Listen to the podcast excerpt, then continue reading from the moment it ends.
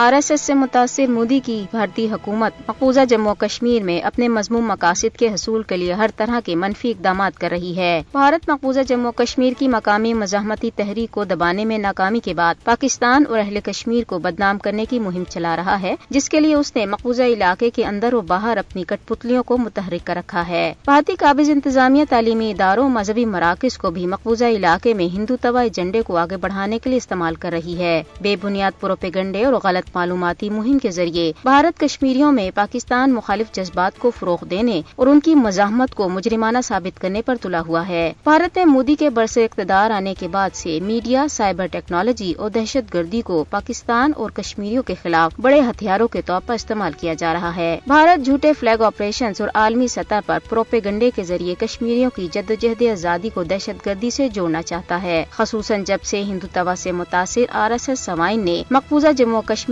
کے نئے پولیس سربراہ کا عہدہ سنبھالا ہے، تب سے پاکستان اور کشمیر مخالف مہم میں تیزی آ گئی ہے۔ بھارت جتنی بھی کوشش کر لے، وہ کشمیریوں کی مقامی جدوجہد آزادی کو سپانسرڈ قرار دے کر عالمی برادری کو بیوقوف نہیں بنا سکتا، کیونکہ کشمیریوں کی جدوجہد آزادی بھارت کے غیر قانونی قبضے کے خلاف عام عوام کے جذبات کی عکاسی کرتی ہے۔ کشمیری اقوام متحدہ کے تسلیم شدہ اپنے حق خودارادیت کے حصول کے لیے جدوجہد کر رہی ہیں۔ بھارت کو یاد رکھنا چاہیے کہ اہل کشمیر کے ساتھ پاکستان کی غیر متزلزل یکجہتی ہی کشمیریوں کے حوصلے کا باعث بنی ہوئی ہے۔ جہاں پاکستان گزشتہ 7 دہائیوں سے برسر جدوجہد کشمیریوں کے لیے دنیا کے ہر فورم پر آواز اٹھا رہا ہے، وہیں بھارت دنیا بھر میں دہشت گردی کی سرپرستی کرنے والا ایک معروف ملک بن کر ابھرا ہے۔ پاکستان مخالف پروپیگنڈے کو فروغ دینا بھارت کا ایک وتیرہ ہے۔ مودی حکومت پاکستان اور کشمیر کی جدوجہد آزادی کو بدنام کرنے کی اپنی کوششوں میں کبھی بھی کامیاب نہیں ہوگی۔ بہادر کشمیری قوم شدید سختیوں اور آزمائشوں کے باوجود مقبوضہ کشمیر کو ہندو توا میں رنگنے کے مودی کے منصوبوں کو ناکام بنانے کے لیے پرعزم ہے۔ دنیا کو یہ سمجھنا چاہیے کہ مودی کی ہندو توا حکومت خطے اور عالمی امن کے لیے خطرہ بن گئی ہے۔